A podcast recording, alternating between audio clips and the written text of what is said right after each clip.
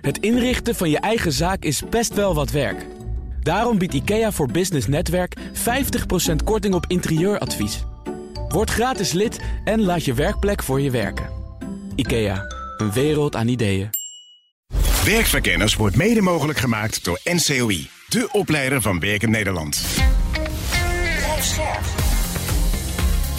BNR Nieuwsradio. Werkverkenners. Rens de Jong. In deze BNR Werkverkenners, de krapte op de arbeidsmarkt blijft groot en employer branding wordt dus steeds belangrijker. Maar hoe doe je dat eigenlijk? Een sterk werkgeversmerk bouwen. Verder een vacature voor iemand die graag s'nachts leeft. En we sluiten af deze week met de carrière kantelaar. Je hoort hoe een eigen pijn en frustratie voor een kantelpunt zorgde. Nou, dat allemaal zometeen. Maar nu eerst het BNR Werkverkenners nieuws. Werkverkenners. Met Nelleke van der Heijden. Dag Nelleke. Dag Rens. Ja, we horen het steeds meer als een van de oplossingen voor de hele krappe arbeidsmarkt. Hè? De productiviteit moet omhoog. Maar ja. Dat lukt nog niet zo goed. Nee, vertel. Nee, nou, als je kijkt naar de jaren 70, toen groeide de arbeidsproductiviteit met zo'n 4% per jaar. En de laatste 20 jaar zitten we op een half procent. Nou, Marijn Jongsma van het FD die heeft daar een mooi overzicht van gemaakt. Of nou ja, mooi. Het is eigenlijk ook best een somber overzicht. Want waarom is het zo somber? Nou, eigenlijk alle oplossingen die altijd worden genoemd om de krapte tegen te gaan, daarvan laat hij zien dat het of helemaal niet werkt of maar heel weinig helpt. Oh jee. Nou, onbenut arbeidspotentieel horen we ook altijd. Hè? Nou, je hoort uh, dat er een miljoen mensen aan de kant zitten die staan te popelen om benut te worden. Dat is helemaal niet zo'n grote groep. Dat zou eigenlijk maar gaan om hooguit een kleine 170.000, zegt hij. Arbeidsmigratie. Ook geen oplossing voor de lange termijn. En die migranten nemen ook nog eens allemaal familieleden mee die grotendeels niet werken. Dus dat is ook geen oplossing. En ze geven bovendien wel geld uit, waardoor ze de economie aanjagen. Dus er is weer arbeidskracht voor nodig. Oh ja. Kortom, daar moeten we het, eh, de oplossing niet daar van verwachten. Niet nee, uh, maar technologie dan? Ja, en daarmee dan die arbeidsproductiviteit omhoog helpen. Nou, daarvan laat hij zien dat gaat eigenlijk allemaal veel te langzaam. En, en het kan ook als je dan technologie invoert, dat het inderdaad aan de ene kant handjes scheelt, maar diezelfde technologie zorgt dan aan de andere kant weer voor nieuwe banen. Maar ja. het is niet alleen maar somber. Er komt ook een optimist aan het woord. Hoogleraar economie Erik Bartelsman.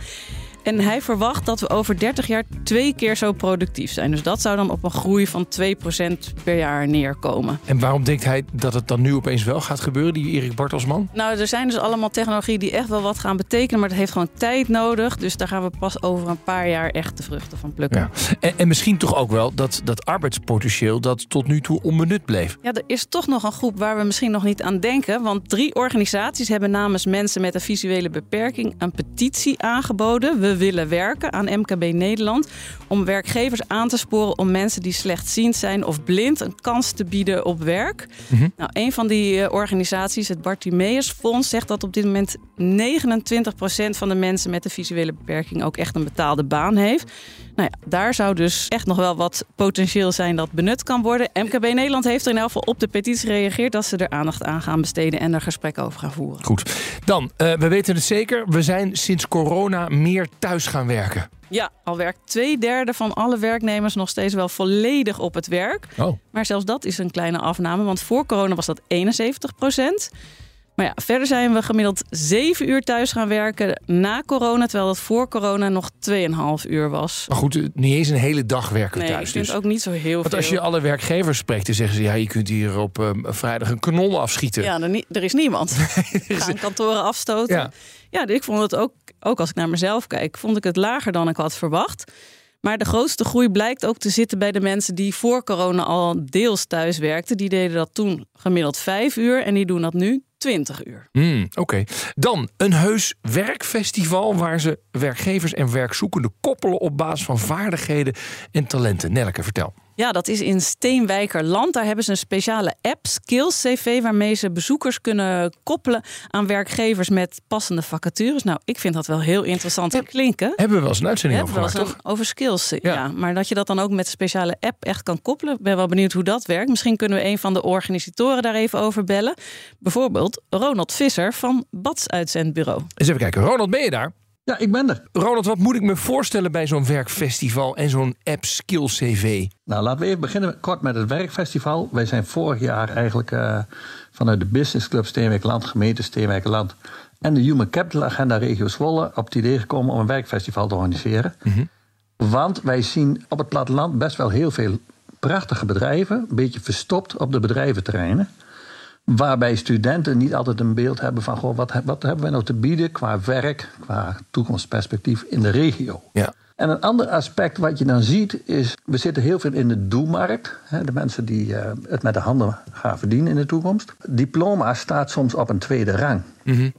Terwijl er wel passie in die mensen zit. eh, er zit ook wel drive in die mensen. Dus hebben we gezegd van, goh, als je nou eh, een cv opbouwt... en daar staat bijvoorbeeld in eh, dat je kader gedaan hebt... en eh, daarna een mbo eh, dierhouderij... dat zegt nog niet zoveel over wie je zelf bent. En eh, waar heeft een ondernemer juist behoefte aan? Veel meer in, eh, inzicht in de skills... en waar zit dan de passie en de drive van iemand. En dus, dat kunnen mensen dus invullen. Ja, weet je, dan kunnen zij dus invullen op die app. Van, goh, wat, wat doe je hobby's? Voetbal je bijvoorbeeld? Of eh, zit je bij een knutselclub? Of eh, mag je graag aan een brommer sleutelen? Of eh, ben je op een zaterdag actief bij, bij buurman Boer? En eh, doe je daar onderhoud van machines? Bedenk het. Ja. Dat is eigenlijk wat veel meer zegt over een cv. Ja. Ik kom dat ook tegen natuurlijk in, eh, in ons uitzendbureau. Dat wij altijd eh, een kolom invullen met wat doen mensen in de vrije tijd. En dat geeft soms veel meer beeld van iemand als de opleidingen die gevolgd zijn.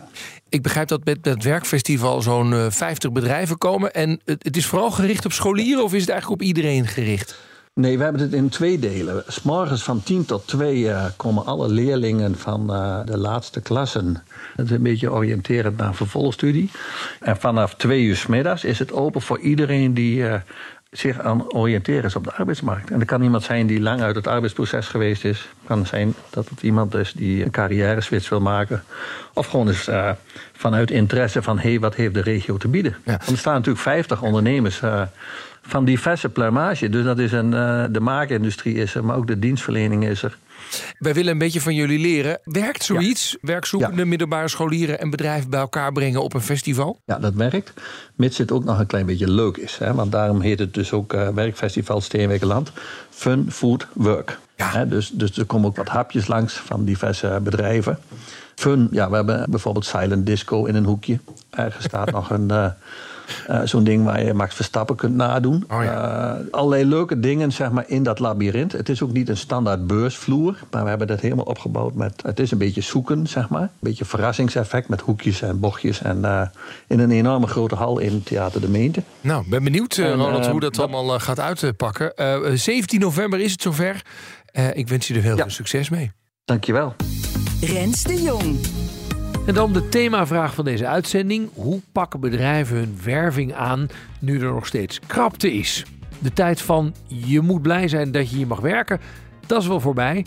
De touwtjes zijn nu in handen van de medewerkers. nu stap ik echt in de schoenen van de kandidaat. Dus waar ligt die behoefte? Hoe stel ik de kandidaat centraal? En hoe zorgen we ook dat die kandidaat eigenlijk al vanaf moment één zich welkom voelt en echt overgaat van kandidaat naar collega? Het bouwen van een sterk werkgeversmerk wordt steeds belangrijker. Oftewel employer branding. Dus bekendheid, aantrekkelijkheid en onderscheidendheid. Ja. Dat zijn de drie waar je echt even goed over na moet denken. Hoe ga ik daar invulling aan geven? Ja, dat klinkt allemaal heel mooi, maar hoe pak je dat eigenlijk aan? Je zorgt gewoon dat je zichtbaar wordt. Dat je jezelf goed positioneert als werkgever. Dat je zichtbaar wordt bij die doelgroepen. Eigenlijk al op momenten dat die doelgroep misschien zelf nog helemaal niet op zoek is naar een baan. Zorg bijvoorbeeld voor een goede vacaturetekst. Iedere doelgroep vindt daarin weer andere dingen belangrijk. Dus begin je met eh, die maatschappelijke impact of begin je met het salaris? Wat overigens sowieso ook bovenaan staat, maar hè, noem je het daar beneden nog een keertje. En maak je vacatureteksten bijvoorbeeld niet te lang.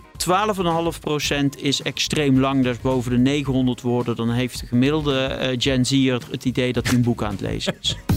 Rens de Jong. Straks geven we je concrete tips over hoe je employer branding op een goede manier laat terugkomen in je vacatureteksten. Maar nu eerst, hoe belangrijk is zo'n sterk werkgeversmerk eigenlijk? Nou, mijn eerste gast doet al jaren onderzoek naar de digitale sollicitatieervaring bij verschillende werkgevers. Mijn naam is Bas van der Hatert en ik ben de oprichter van Digitaal Werven, wat een groot onderzoek is naar corporate recruitment sites. Ja. Eh, je hebt recent ook onderzoek gedaan. Kun je daar iets meer over zeggen? Ja, we, doen dit onderzoek al 17 jaar. Ehm, en wij bekijken dus de 650 grootste en bekendste werkgevers op meer dan 130 datapunten over wat ik dan omschrijf als hun digitale sollicitatieervaring. Dus alles van de corporate recruitment site, social media. En ik heb dan dus ook mensen in dienst die daadwerkelijk in ieder geval de eerste stap van het sollicitatieproces bij die bedrijven doen. Dus we Ah. doen een mystery sollicitatie. En eh, wat zijn de meest eh, opmerkelijke conclusies wat jou betreft? Nou, we zien in Nederland op zich in de top een heel hoog niveau aan, aan de sites en aan de ervaring die we bieden. Uh, dit jaar zien we voor het eerst sinds jaren dat het toch ook wel weer afneemt. En dat lijkt onder druk te gebeuren van internationale hoofdkantoren, die dan Nederlandse dochters een systeem opdringen dat eigenlijk niet echt past bij hoe wij in Nederland gewend zijn te werken. Maar wat neemt er dan af? Eh, Dus je zegt het wordt ietsje minder goed, begrijp ik. Ja, wat je bijvoorbeeld ziet is dat je je moet registreren voordat je überhaupt mag solliciteren. Dat is dit jaar bijna verdubbeld. Nou, dat doen alleen de hele grote internationale eh, eh, spelers die vooral compliance gericht zijn in plaats van kandidaatgericht zijn. Nou, er is geen Nederlandse recruitment manager die zo'n systeem ooit zou aanschaffen. Maar Amerikanen vinden dat mensen maar een paar iets over moeten hebben om te mogen solliciteren. De Duitsers vinden ook heel vaak dat ja. eh, je moet maar iets over hebben en dan erbij compliance en, en juridische kanten en privacybeveiliging die daarmee vinden ze beter is, eh, staat hoger dan de kandidaat. Ja. Hoe belangrijk is dat employer branding nou? Het is ontzettend belangrijk. Alleen in tegenstelling tot wat eh, heel veel employer brand specialisten vaak zeggen, is het in mijn belevenis, of tenminste, en dat laat de data met name van eh, de Candy Awards, dat is een hele grote researchorganisatie uit Amerika, ook zien, is het pas belangrijk dus nadat je een kandidaat hebt overtuigd om te solliciteren, dat hij daadwerkelijk zijn sollicitatie doorzet. Hè, dus mensen gaan pas jou in jouw organisatie eh, eh, ja, verdiepen als jij ze hebt uitgenodigd om op gesprek te komen. Wat met name ook te maken heeft met de hoeveelheid kandidaten die nooit meer iets terughoort. Ja. Ehm, maar daarnaast is het. ehm, het wordt beïnvloed door veel meer partijen dan je zou denken. Zoals, geef eens voorbeeld. Nou, eh, wat jouw CEO ehm, bij, eh, vroeger was dat Pauw en Witteman en tegenwoordig is het eh. Sophie en, of. Humberto Ja. of zegt, heeft heel veel effect. Ja. Ik weet Peter Bakker toen hij bij eh, PostNL of PTT Post heette het geloof ik toen nog, die had een enorm positieve aantrekkingskracht op de arbeidsmarkt, want dat was een man waarvoor die mensen zich zagen werken.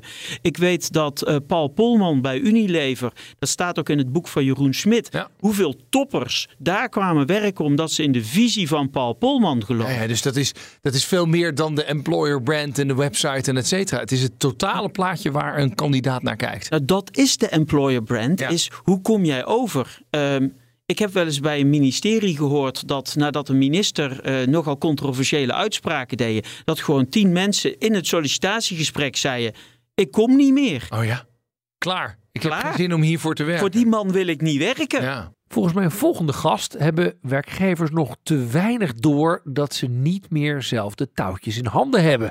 De macht ligt nu echt bij de toekomstige medewerkers. Ik ben Marloes Peters. Ik ben een van de medeoprichters van Intendem. En wij verbinden werkgevers met talent. Dus ehm, ja, hoe positioneer je jezelf op de arbeidsmarkt? Hoe richt je je werving- en selectieproces in? Ehm, en hoe zorg je er ook voor dat mensen uiteindelijk bij je blijven? ja, Ehm, dat is ja. ook nog een belangrijk iets. Hè? Nou, de, de voordeur ja. kan openstaan, maar als de achterdeur ook open staat, Ja. dan zijn we heel druk bezig. Nou ja, die achterdeur die bepaalt natuurlijk ook mede hoe ver je die voordeur open moet zetten. Ja. Ja. hoe goed zijn werkgevers in het eh, zoeken van mensen? Oh, dat is een goede vraag. Daar zit ook wel heel veel verschil in, moet ik zeggen, tussen Mhm. goed en minder goed. Ik denk dat er werkgevers zijn die het op dit moment goed doen. Ehm, maar er zijn nog veel meer werkgevers die het nog niet zo goed in de vingers hebben, die het nog niet zo goed begrijpen. Ehm, en eh, die hebben het nu moeilijk. En die voelen ook echt wel de pijn van die krappe arbeidsmarkt. Eh, Heb jij eh, laatst nog verbaasd over een werkgever die niet meer snapt dat hij niet meer zelf de touwtjes in handen heeft, maar dat de macht echt ligt bij de solliciteerders? Ja, Nou, helaas komen we wel heel veel voorbeelden tegen waar je uh, ja, toch echt wel verbaasd bent over hoe kan dit nog in deze tijd. Geef eens voorbeeld. Nou, um, enerzijds kijkend naar um, de vacatures aan zich. Dus vrij laat beginnen met oké, we hebben nu een vacature, we gaan nu een vacaturetekst schrijven. Die gaan we uitzetten op de website en misschien nog op een Indeed. Um, en dan wachten we wel af. Dan een soort van post and pray noemen wij dat dan in ons vak.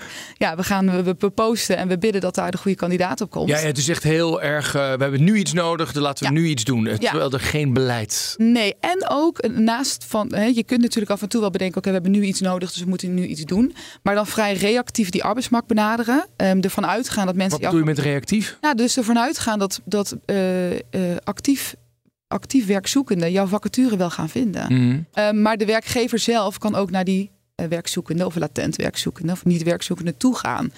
Dus, maar dan moet je wel goed weten wie is de doelgroep, waar zitten zij, waar, hoe gedragen zij zich, wat vinden ze belangrijk in werken, werkgeverschap. Dus je moet dat, die doelgroep heel erg goed kennen. Um, en als je dus weet waar ze zich bevinden en waar ze van aangaan, uh, dan kun je jouw content daarop gaan aanpassen. En ja. jouw arbeidsmarktstrategie eigenlijk daarop gaan aanpassen. Dus je, je zorgt gewoon dat je zichtbaar wordt. Dat je jezelf goed positioneert als werkgever. Dat je zichtbaar wordt bij die doelgroepen. Eigenlijk al op momenten dat die doelgroep misschien zelf nog helemaal niet op zoek is naar een baan. Maar zeg jij, dat gaat bij heel veel bedrijven echt mis? Ja, dat gaat bij heel veel bedrijven. En waarom gaat dat mis? Want het klinkt namelijk, sorry dat ik het zeg, ja. best logisch. Ja en, ja, en het hoeft ook helemaal niet zo moeilijk te zijn. Mm -hmm. maar waarom gaat het dan toch mis? Ja, waar het misgaat is um, dat uh, recruitment of werving en selectie is heel erg lang en gelukkig al heel veel jaren niet meer, hè, maar toch in de hoofden van mensen heel erg lang um, het invullen van een vacature geweest. Hmm.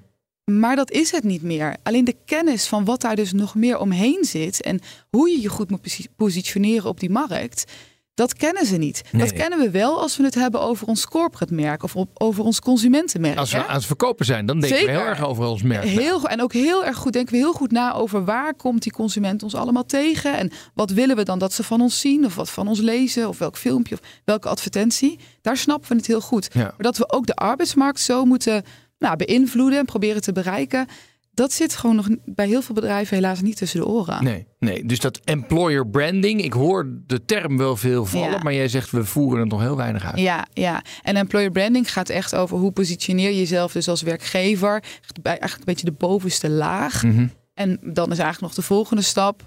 Wat betekent dat voor jouw doelgroepen? Dat je niet heel, niet heel Nederland, niet de hele arbeidsmarkt hoeft te weten wie jij bent. En waarom het interessant is om bij jou te werken. Maar een groep mensen ja. hè, die, die passen bij de vacatures die jij hebt. Of bij de, de doelgroepen die jij nodig hebt, hebt in je organisatie. Ja. Die moeten dat wel weten. Jij uh, kijkt vast en zeker naar werkgevers en hoe hun employer brand is. Mm -hmm. Stel je voor, je hebt een goede employer brand. Waar zie ik dat aan? Wat merk ik daar mm. dan van? Ja. Ja, ik vind zelf dat er eigenlijk drie, uh, dat je op drie dingen wilt inspelen als werkgever zijnde. Eén um, is dus die bekendheid. Daar hadden we het net al even over. Mm -hmm. Dus je moet bij de juiste doelgroepen onder de ogen komen. Maar waarmee dan? Dat is dan de volgende vraag. En dan gaat het wat mij betreft om uh, aantrekkelijkheid. Dus wat is er nou aantrekkelijk aan werken bij jou als organisatie? Ga daar nou eens goed over nadenken. En de derde, en die schuurt een beetje tegen die aantrekkelijkheid aan, is de onderscheidendheid. Want je kan een heel interessant verhaal vertellen, maar als al jouw arbeidsmarktconcurrenten dat op de precies dezelfde manier doen, of precies hetzelfde verhaal te vertellen hebben, onderscheid je je niet, dan weet zo'n kandidaat nog niet waarom voor jou. Dus bekendheid, aantrekkelijkheid en onderscheidendheid. Ja. Dat zijn de drie waar je echt even goed over na moet denken. Hoe ga ik daar invulling aan geven? Nou, oké, okay. een goede employer brand is dus ongelooflijk belangrijk. Laten we eens even kijken naar een praktijkvoorbeeld. Mijn laatste gast is dagelijks bezig met het bouwen van een sterk werkgeversmerk. Ik ben Rut Ruigrok. Ik werk uh, sinds 4,5 jaar bij Vodafone Ziggo. En ik uh, ben eigenlijk een beetje in het HR-vak ooit ingerold. En kwam erachter dat ik de combinatie tussen mens en werk heel interessant vond. Maar dan met name de journey en het verhaal daarachter. Ja. En zo ben ik uh, 4,5 jaar geleden als employer brand persoon bij Vodafone Ziggo gaan werken. Ja, en ik, ik heb even jouw visitekaartje. Jij bent lead employer branding Vodafone Ziggo. Ja, dat, ja. Nee, ja, gewoon ja. Uh, ja. ja. Ik was er als eerste. Je was er als eerste en dan word je snel lead. nee, ja, ja. ja, ik snap het. Dus, uh, hey, maar dan, dan is het dus ook zo dat ik vermoed dat jullie employer branding, dus wat voor merk ben jij als werkgever, heel belangrijk vinden. Ja, heel belangrijk. Ja. Vertel. Ehm, nou, toen ik 4,5 jaar geleden startte, waren we net van Vodafone en Ziggo één organisatie geworden. Maar we hielden de consumentenmerken gewoon als de merken. Mhm. Maar wie ben je dan als organisatie en voor wie ben je dan voor de werknemer? Maar wie ben je met name naar de buitenwereld die natuurlijk ehm, aan de slag willen, eh, eventueel bij je als potentieel talent. En we gingen, eh, ja, eigenlijk die, die journey was voor de klanten heel goed neergezet. Maar wie ben je dan als kandidaat? Ja. En daarin ehm, ja, hebben we dus, ja, de- de- daar is onze journey eigenlijk van start gegaan. Van wat is, wat is de weg? Waar willen we, wie willen we zijn en hoe willen we overkomen? Ja, ja, dus even voor mij. Je hebt, het is heel helder wat Vodafone is. Het is heel Ja. helder wat Ziggo is. Maar het was voor potentiële mensen die bij jullie willen gaan werken... niet heel helder wat Vodafone Ziggo is. Nee, en ik vraag me af of dat nu op dit moment wel zo is. Nee, Ja. maar dat, ja, dat is best een weg om te gaan. Want Mensen kiezen daarin ook vaak wat ze al kennen. Ja. En eh, veel bedrijven zijn, hebben een product en die hebben, heten hetzelfde product. Maar Ja. wij zijn als werkgever hebben een andere naam dan onze consumentenmerken. Dat is lastig dus. Ja, dat is best een uitdaging. Ja, en hoe ga jij dan daarmee aan de gang? Want dan heb je het over journey. Dat is, dat is eh, in het Nederlands een reis. Ja. En die maak je dan als toekomstige werknemer. Nou ja, het zit hem eigenlijk inderdaad, wat is de reis die de toekomstige werknemer aflegt? Maar het zit hem er ook in, waar begin je als organisatie? En het begint bij, wie ben je? Mhm. En welk verhaal wil je vertellen? En waarin zijn we uniek? Ja, Want eh, en dat is niet hetzelfde als het verhaal dat je gewoon vertelt... wij hebben mobiele telefoonabonnementen of eh, eh, goed internet. Nou ja, ik denk dat in de afgelopen jaren het steeds belangrijker is geworden wie je bent als organisatie. Dus wat is je cultuur? Waar wil je eh, bij horen? Is dit een organisatie waarmee ik me kan identificeren? Of matcht dit eigenlijk helemaal niet met mij? Ja, Ehm, dus mensen maken op andere fronten, denk ik, keuzes voor eh, ja, wie een toekomstige werkgever is. ja. En wat wil je dan eigenlijk uitstralen als Vodafone Ziggo? Nou ja, het gaat er niet zo goed om wat wij willen. Het gaat erom wat, wie we zijn. En dat we daarmee zo'n realistisch mogelijk beeld neerzetten Ja. eh, voor de kandidaten. Maar ik heb daar geen beeld van, dus vertel het mij eens. Wat, wat zijn jullie dan Ja, als leuk, ja, leuk dat je het vraagt. Ehm, nou, eigenlijk als je het, eh, we hebben een onderzoek gedaan en in dat onderzoek eh, hebben we interne medewerkers versus de markt hebben we eigenlijk alle mooie dingen bij elkaar gebracht. En in dat onderzoek kwamen er vijf eh, ja, bewa- eh, EVP-waardes noemen ze dan, Employee Value Proposition. Het is allemaal wel gespinkeld met echt, Engelse eh, woorden. ja, dit, dus, Ja. eh, dus nou, wij noemen het gewoon werkgeversbelofte, om het zo te zeggen. En die vijf, die zijn al zeg maar, op zichzelf niet heel bijzonder. Maar het Hm. gaat natuurlijk erg om hoe laat je het en zorgen we dat het echt van ons is en dat het authentiek is. ja, geef eens een voorbeeld. Ehm, nou, persoonlijke groei. persoonlijke ontwikkeling vinden we een hele belangrijke. Als Vodafone Ziggo hebben we sinds een aantal jaar unlimited learning. Gaan we weer in het Engels. En eh, eigenlijk bieden we dus medewerkers de kans om oneindig te leren. En dat kan zijn iets waarin je je huidige baan gewoon... ik wil beter worden, dus ik doe dit. Het kan ook zijn, ik wil mijn arbeidspotentieel vergroten... dus ik ga dit studeren. Of je hebt altijd al de droom gehad om een fotografiecursus te doen. Dat mag je ook doen. Mhm. En dat doe je dan in je eigen tijd. Maar het Ja. wordt wel allemaal aangeboden. Dus daarmee hebben we ook echt een verhaal wat ons uniek maakt. En waarmee we er dus, nou ja, onze concurrentie, om het zo te zeggen, eh, waarmee we onderscheidend zijn. Ja. Is dit nou iets waar je inderdaad de continu mee bezig moet zijn? Met, met het uitstralen van het merk als werkgever? Nou, ik denk niet continu. Er zijn natuurlijk meer facetten waardoor je een aantrekkelijk werkgever bent. Er zijn natuurlijk heel veel randvoorwaarden die moeten kloppen. Maar als je het hebt over je employer brand of over ons employer brand, eh, dan is het neerzetten van de identiteit. En dat is eigenlijk de basis waarop je vervolgens kan doorbouwen. Dus dat is voor ons de basis geweest in hoe gaan we dan een nieuwe carrièrewebsite neerzetten. Hoe gaan we dan zorgen dat we een campagne gaan lanceren waarop mensen getriggerd worden, die weer op die website landen en onze identiteit weer zien in alle uitingen die we doen. Dus ik denk dat het heel belangrijk is dat je als bedrijf gewoon je verhaal matcht, klopt met ja, wie, je, eh, Wie je bent. Wie je bent. Ja. Straks verder met de vraag hoe organisaties hun employer branding kunnen verbeteren. Wat zet je bijvoorbeeld wel en wat vooral niet in een vacaturetekst? Hoor je allemaal zo meteen. Maar nu is de werk een functie voor iemand die graag s'nachts leeft. De vacature.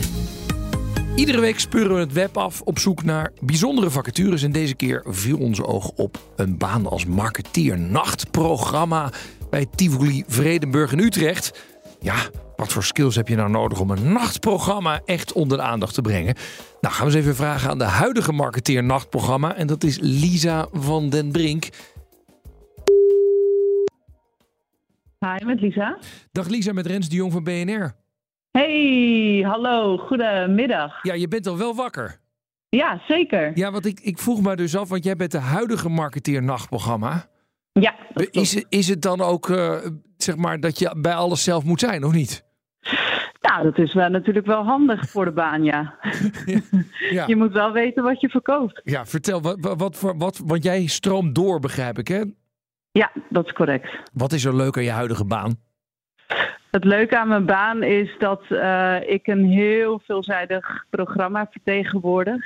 En ehm, dat eh, verkoop aan een heel brede doelgroep. Ja, want even een nachtprogramma, dan denk ik dus alles na 12 in Tivoli-Vredenburg, daar ga jij over.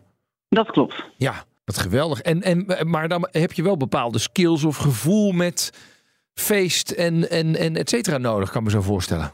Ja, ik denk, ik denk dat wat het belangrijkste is, is eh, eh, eh, een enorm enthousiasme voor, voor muziek en de nacht.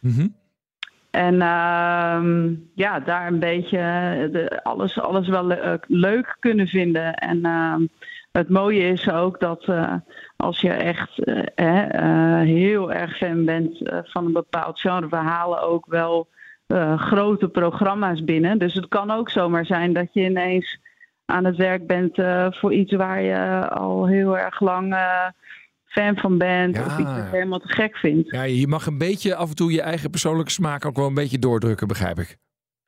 Ja, eh, je kan- kan wel Stiekem, aangeven stiekem. wat je echt heel erg leuk vindt. Ja, Ja. En, en, en, want, en dan, ja, hoe zoek je dat straks uit? Of iemand daar nou affiniteit mee heeft?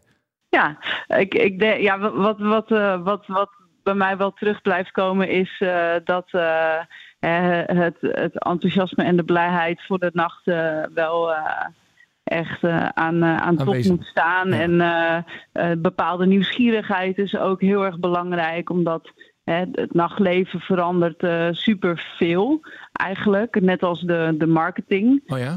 De- Vertel ja, eens over, wat, wat verandert er aan het nachtleven en wat aan de marketing? Ehm, het nachtleven heeft heel erg te doen met bepaalde trends.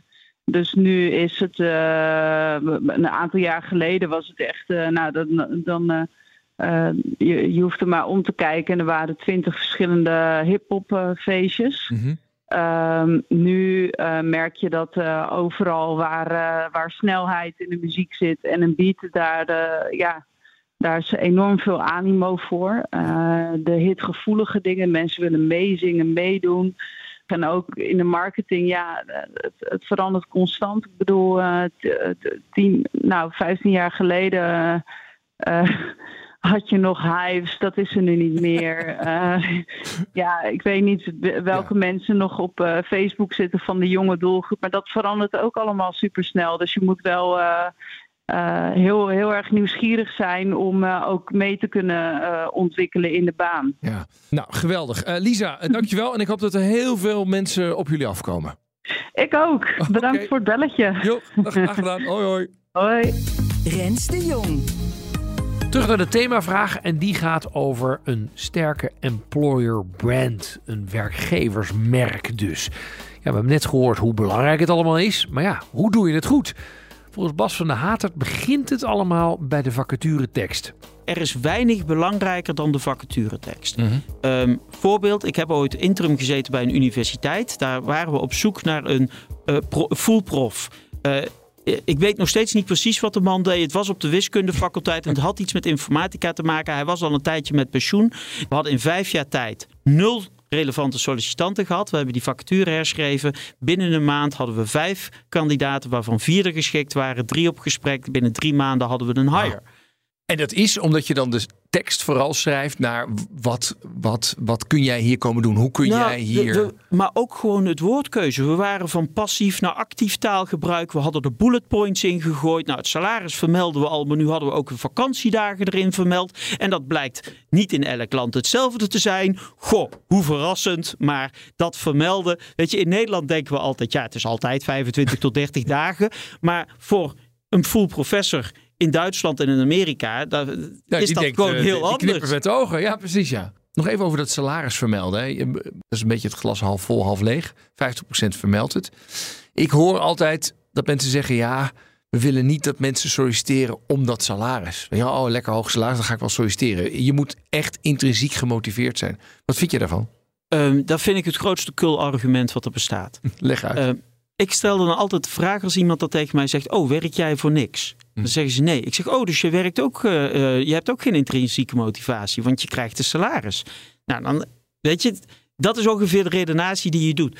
Je vermeldt het salaris gewoon omdat het een onderdeel is van het totaalpakket. Ja. Ehm, en niemand zal solliciteren voor het salaris. Dat gebeurt praktisch niet. Nee. Maar je willen wel weten hoe het is. Het salaris geeft ook de senioriteit van de positie aan. Even als je heel eerlijk bent, dan kan je daar heel goed aan afmeten. Ehm, en het laatste wat jij wil, ook vanuit jouw, jouw employer brand, jouw candidate experience, is dat je in een goed gesprek, dat je alle twee het idee hebt, dit gaat iets worden. En vervolgens vermeldt iemand wat hij verwacht te verdienen. En dat is twee keer wat jij kan betalen. Ja. Ja, nou, ik kan je vertellen, veel negatievere kandidaatervaringen kan je niet geven. Nee. Oké, laten we nog een paar andere dingen eventjes. De, de, de aangename lengte van de vacatureteksten?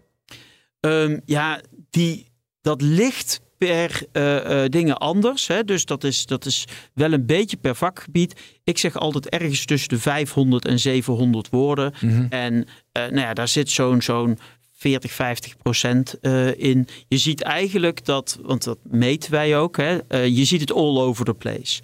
Hè, slechts 8 procent is extreem kort en dat is onder de 400 woorden. 12,5 procent is extreem lang, dat is boven de 900 woorden. Dan heeft de gemiddelde uh, Gen Z'er het idee dat hij een boek aan het lezen is. en jij let ook heel erg, jij let ook heel erg op vormgevingen. Ja. Waar, moet ik dan aan denken? Um, dat geldt voor alles. Ik, ik geloof dat een vacature op jouw eigen site moet niet alleen tekst zijn. Je wil ook zien met wie je gaat werken. Jij wil je collega's zien of misschien je werkplek zien. Misschien wil je daar die video in doen. Misschien wil je daar een quote van je collega in doen. Je wil bullet points in die tekst hebben, zodat het scanbaar is. We kijken dus ook bijvoorbeeld hoeveel tekst is uh, uh, bulleted. Dat blijkt uit onderzoek tussen de 30 en 50 procent is ongeveer optimaal. Mhm. Nou, dat, dat meten wij. We kijken van welke beelden zitten erin. Is er een foto, uh, de headerfoto boven de vacature, is die voor iedereen hetzelfde. Pas je die per vakgebied aan. Een IT'er ziet graag een andere IT'er. Als een IT'er een salespersoon ziet, dan denkt hij... Oh, ik weet niet of ik met die vent wil samenwerken.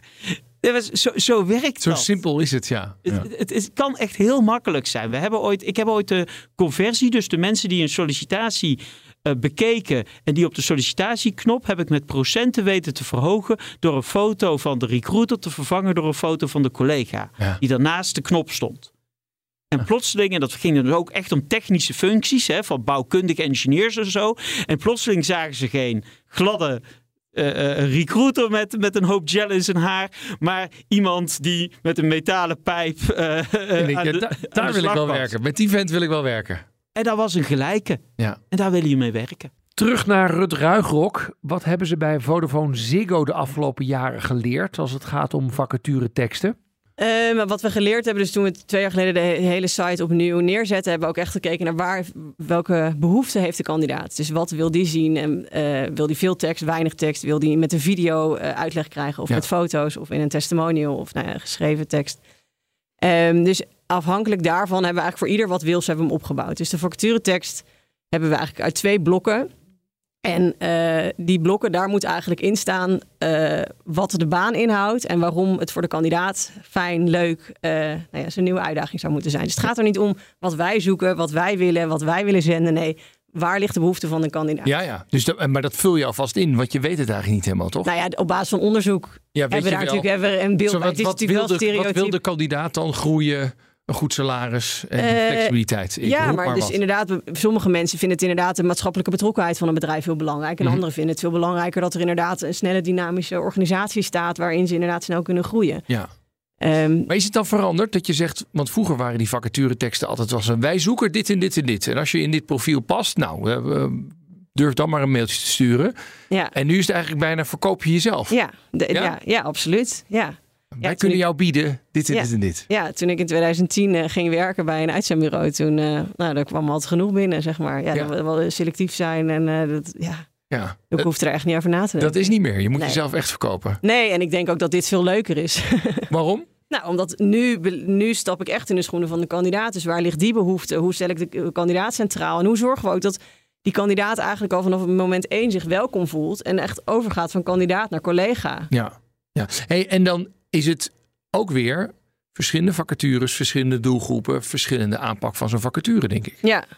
Ja. Kun je daar iets over zeggen? Ja, op dit moment, ik denk dat wij daar ook zeker nog in kunnen optimaliseren. Maar we hebben bijvoorbeeld de volgorde waarin we... We hebben een vast component op de site waarin je eh, je benefits eigenlijk neer kan zetten. Dus, ja, of salaris. Maar de volgorde kunnen de recruiters zelf bepalen. Dus begin je met eh, die maatschappelijke impact of begin je met het salaris? Wat overigens sowieso ook bovenaan staat, maar hè, noem je het daar beneden nog een keertje. Dus de eerste zes worden direct getoond en je kan doorklikken en dan zie je nou ja, de andere. Ja. Maar daarin eh, kan de recruiter dus inderdaad kiezen. Ja, wat vindt deze doelgroep belangrijk? En die laten we als eerste zien. Ja. Ik geloof wel dat Doe je dat niet op basis van data? Doe je dat echt op onderbuik van de recruiter? Nou, de, recruiter doet het op basis van data en onderbuikgevoel. Ja, ja. Inmiddels, onze recruiters werken ook in een specialisme. Dus die kennen ook echt die doelgroep. Daar weten ze ook echt van wat er, eh, ja, waar zij behoefte aan hebben. Ja. Ehm, letten jullie ook bijvoorbeeld op inclusie? Ik zou heel raar zijn als ik nu nee zou zeggen. Nee, geen nee, idee. nee, absoluut. Nou, maar ik kan me wel voorstellen dat je, dat je er vroeger een blind eye voor had. En nu opeens denk je, hé, wacht even, we moeten hier beter op letten. Maar bedoel je in het recruitmentproces of Ja. in de op nou, de sowieso eh, in, in, in, in, eh, in het hele proces. Ja, nee, het is echt een heel belangrijk speerpunt. En het- we vinden het ook belangrijk. En we zien ook dat eh, diverse teams zorgen uiteindelijk voor een, nou, een betere Ja. samenwerking. En nou ja, Nee, dat, die dat iedereen weten we. kent. Alleen dan is de, de, de, Ja. de vraag, Ja. voer je, waar voer je dat in? Waar, waar zie ik dat bij jullie? Nou, ik, eh, toen we die site aan het bouwen waren, eh, dan heb je het over fotografie en content die je maakt. En wij hebben toen heel duidelijk de keuze gemaakt. We gaan niet op deze website vertellen hoe goed we zijn met alle inclusieve doelgroepen. Nee, we gaan het laten zien. Dus we gaan zorgen dat de mensen een podium krijgen die eh, ook gewoon onderdeel zijn van deze organisatie. Maar het laatste wat ik wilde was alleen maar blanke mannen of alleen maar blanke vrouwen. Maar gewoon dat, de combinatie van. En we hebben, we hebben een heel mooi divers eh collega-team. We zijn met eh, meer dan 7000 collega's. Dus er zijn genoeg mensen die dat verhaal kunnen vertellen. En dat is in ieder geval het, nou, het uithangbord naar buiten toe. Ja. En verder eh, hebben we in de organisatie ook ruimte voor, weet je, als je een eh, beperking hebt, doof of je bent blind of nou ja, er is iets waarbij je hulp nodig hebt, dan kunnen we dat ook faciliteren. En dat Ja. willen we ook heel duidelijk maken al in het recruitmentproces. Wat zou je advies zijn aan misschien minder grote organisaties die niet meteen een, een, een, een lead employer branding hebben? Want het is natuurlijk, ja, het heeft wel met het kernproces te maken, maar niet helemaal. Het is, blijft er toch altijd een beetje bij hangen. Of Ja. zit ik verkeerd? Nou ja, ik, ik begrijp best dat, eh, dat soms het recruitmentproces erbij wordt gedaan door iemand die ook eh, office management doet en ook HR doet en ook eh, in, eh, in de kleine organisaties. En dan nog steeds, ja, ga, ga ervan uit dat je, hoe wil je de kandidaat behandelen, is hoe je zelf ook behandeld wil worden. Ja. Dus maak er een prioriteit van. En tenslotte Marloes Peters. En dan heb je als bedrijf de vacaturetekst perfect op orde. Maar dan reageer je zo ongelooflijk traag op potentiële kandidaten. Ja, traag of niet. Ja, niet vij- 20% reageert niet. Nee, nee, dat geloof je toch niet? Nee. Nou ja, en wat ik dus nog het meest pijnlijk hieraan vind, of het nou om traagheid gaat of om niet reageren. Stel dat je tot de conclusie komt dat een kandidaat, een sollicitant niet interessant voor jou is. Ja. Dat ik, ik ga er even vanuit dat dat, reden, dat dat de reden zou zijn om niet te reageren of traag te reageren. Want je zou toch zeggen, als er dan eindelijk een goede kandidaat voorbij komt, dan duik je daar toch bovenop en Ja, laat je nooit precies. meer gaan. Dus het gaat om de, de, eh, niet zulke goede kandidaten. Die, waarom heb jij nou gesolliciteerd? ja, ja. Denk ik dan. Ja, maar dat, die, ook die mensen, ja, volgens mij wil je die gewoon netjes een, een fijne ervaring geven met jouw bedrijf, met jouw werkgever. Enerzijds omdat ze misschien wel, nou ja, die bezoeker van de Kruidvat zijn, hè, jouw klant zijn. Ja. Maar anderzijds ook omdat eh, ook deze mensen zitten dit weekend weer op een verjaardag en gaan het hebben over ik heb gesolliciteerd en nooit meer wat gehoord. Ja. Dus het doet wat met je ambassadeurschap, met, met imago, je naam op de markt. Eh, dus daarom wil je dat dat nog steeds goed gaat. Maar ook helaas, moet ik wel zeggen, komt het ook nog steeds voor dat ook goede kandidaten toch best wel lang moeten wachten op een reactie. Hmm. Dus dan zeggen we, ja, we zetten vacature uit. Oh, er komen eh, sollicitanten binnen. Oh, er zit een goede tussen. Nou, meneer of mevrouw de manager, wanneer gaan we ze spreken? Ja, over twee weken. Nee, ja, dat, dat kan dus nu niet meer. Nee.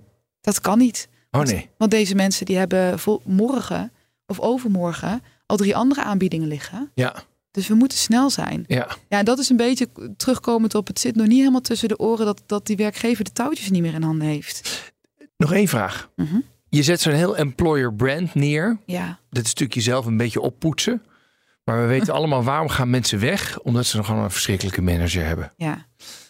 Ja, Dus we kunnen wel met z'n al elkaar dat allemaal heel mooi doen met een website en goed, et cetera. Maar als je gewoon een rottige manager hebt of de sfeer is net niet lekker Ja. en et cetera, dan valt het ook wel weer heel erg tegen. ja. Nou, ik vind het misschien wel de leukste vraag. eh, of ja, het is nog niet echt een vraag, maar het leukste onderwerp eh, wat je aansnijdt.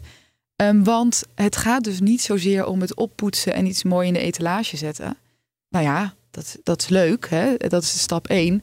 Maar het gaat er natuurlijk om dat wat je in de etalage zet, dat dat ook daadwerkelijk is wie je bent. Ja. En dat je dat dus eigenlijk in die hele medewerkersreis daarna, tot het moment dat ze. ja, maar dan moeten we er eerlijk over zijn. Nou ja, precies. Ja, maar dat kan niet. Natuurlijk ik had ooit een baas die, die een hele lieve man, maar die, die, die, die zei zelf altijd: ik, ik zwalk tussen micromanagement en totale afwezigheid. Dat kunnen we toch niet in de vacaturetekst zetten, of wel? Ehm, eh, nee, nou ja, nou, nou dat weet Nou ja, ik niet. Maar, maar dat, is, natuurlijk- dat is de realiteit.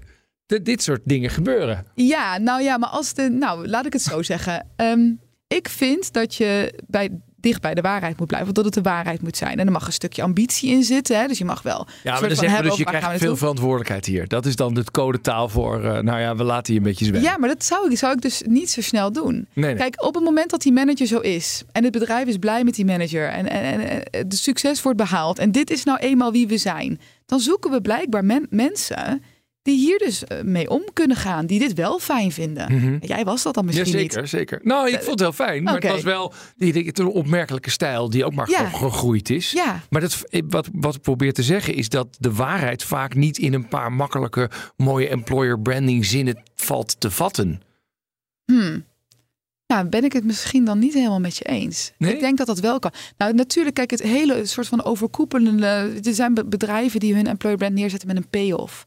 En een, toffe story in het begin of een Ja, mooie precies. Maar dat bedoel ik. Maar dat, de, Ja. de, de waarheid is toch altijd gewoon dat, dat die man ook met een natte regenjas aankomt, humeurig is. En, en- maar dat- kan, ook, dat kan ook in je arbeidsmarktcommunicatie zitten. Ja. Natuurlijk. Ja. Ja. Nee, dus, nee, dus ik, ben, ik ben het helemaal eens. Het moet dicht bij de waarheid liggen of het moet de waarheid zijn. Ehm, en, je, en, en daar mag af en toe een knipoog in zitten. En daar mag af en toe ook iets negatiefs in zitten. Van ja, het maakt het denk ik ook alleen de werkgever alleen maar meer menselijk. Hè? Ook dit gebeurt hier. En hoe, meer, hoe dichter je bij de vacature eh, komt, hoe eigenlijk specifieker het moet worden. Mhm. Want in die vacature, iemand weet dan wel wie jij bent als werkgever. Die weet ook wel, nou ja, ik, ik werk in finance of ik, ik eh, ga in de, in de winkel werken. Nou, dat ziet er ongeveer zo uit en dit is wat we doen. En dan heb je die specifieke vacature en daar gaat het heel specifiek over. Nou, inderdaad, nou, wie is dan mijn manager? Ja, en misschien is dat wel een micromanager. En als dat zo is, leg dan uit waar dat dan over gaat of waarom we dat dan doen. Nou, dan komt er als het goed is wel iemand op af die daarbij past. Ja. Want diegene die daar niet bij past, die wil je dan toch ook helemaal niet. Want die, is- die is over een paar maanden weer weg. Conclusie over employer branding. Ja, mijn gasten zijn het erover eens. Een sterk en goed werkgeversmerk bouwen is superbelangrijk. Al helemaal met deze krappe arbeidsmarkt. De tijd van, nou, wees maar blij dat je hier mag werken, is echt voorbij. De werknemer heeft de touwtjes in handen. Nou, dat begint allemaal bij de vacaturetekst. Een paar belangrijke punten. Een salarisindicatie moet erin. Maak de tekst niet te lang. Sterker nog, denk ook eens aan andere elementen dan tekst. Een video van je werkplek, foto's van je toekomstige collega's. Als potentiële kandidaat wil je echt wel zien waar je terechtkomt. Nou, als je dat allemaal op orde hebt, dan is er nog één laatste, maar ook zo belangrijke stap. Namelijk zorgen dat je op tijd een terugkoppeling geeft. Wacht daar nou geen weken mee, want de kandidaat is dan al lang weer in gesprek met andere werkgevers. Kortom, behandel de kandidaat hoe je zelf ook graag behandeld zou willen worden. De carrièrekantelaar. Laatste onderdeel van deze uitzending, de carrièrekantelaar. Welke dramatische wending heb jij meegemaakt in je carrière? Welk moment zorgde ervoor dat je iets compleet anders ging doen? En hoe kijk je daar nu op terug? We bellen deze week met eh, Shadi Al-Hakimi, de oprichter van Tali. Die heb ik nu aan de lijn. Dag Shadi. Dag. Wat doet Tali precies? Tali helpt eh, migranten om, eh, om eh, Nederlands te, te oefenen en te leren. Het blijkt dat er, er zijn te weinig, te weinig kans voor migranten om eigenlijk Nederlands te oefenen. Eh, dus Tali probeert eigenlijk dit taalachterstandprobleem op te lossen. En dat is een app, begrijp ik, of niet? Ja, het is een app waarbij wij koppelen eh, Nederlanders met migranten eh, om eh, in een videogesprekken, in korte videogesprekken, dat de migranten kan Nederlands taal te oefenen.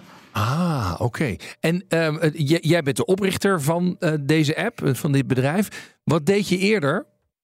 Ik heb Master Cybersecurity Engineering afgerond Oké. eh, bij de UvA. Ja, en wat ik begrijp, jij, jij bent vluchtelingen uit Jemen, hè?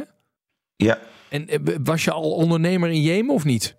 Ik was, ik was uh, ja, toen ik in Jemen uh, was, was ik al een ondernemer. Uh, had ik al de droom om een ondernemer te worden sinds, sinds, sinds, sinds dat ik kind was. Mm -hmm. mijn eerste bedrijf in Jemen was opgericht in 2014. ja, maar opeens moest ik de hele land verlaten en kwam ik naar Nederland terecht.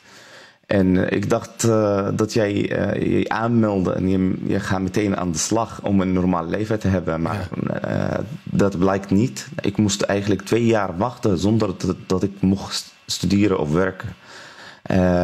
en in die tijd ook niet, kon ik niet ook de Nederlandse taal leren. Ja, hey, en ik begrijp dat jij eerst een ander bedrijf opzette richting de zorg. Uh, uh, maar daar kreeg je wel een burn-out van, begrijp ik. Klopt. Daarna heb ik gelukkig mijn, in 2018 mijn verblijfvergunning ontvangen.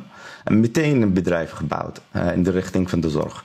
En heb ik deze bedrijf gedraaid voor ongeveer een jaar. Maar daarna krijg ik een burn-out. Die wordt onder andere veroorzaakt door mijn taalachterstand. Ah. En het gebrek aan sociale contacten. ja. ja. En daarom dacht je, ik ga een ander bedrijf opzetten, Tali.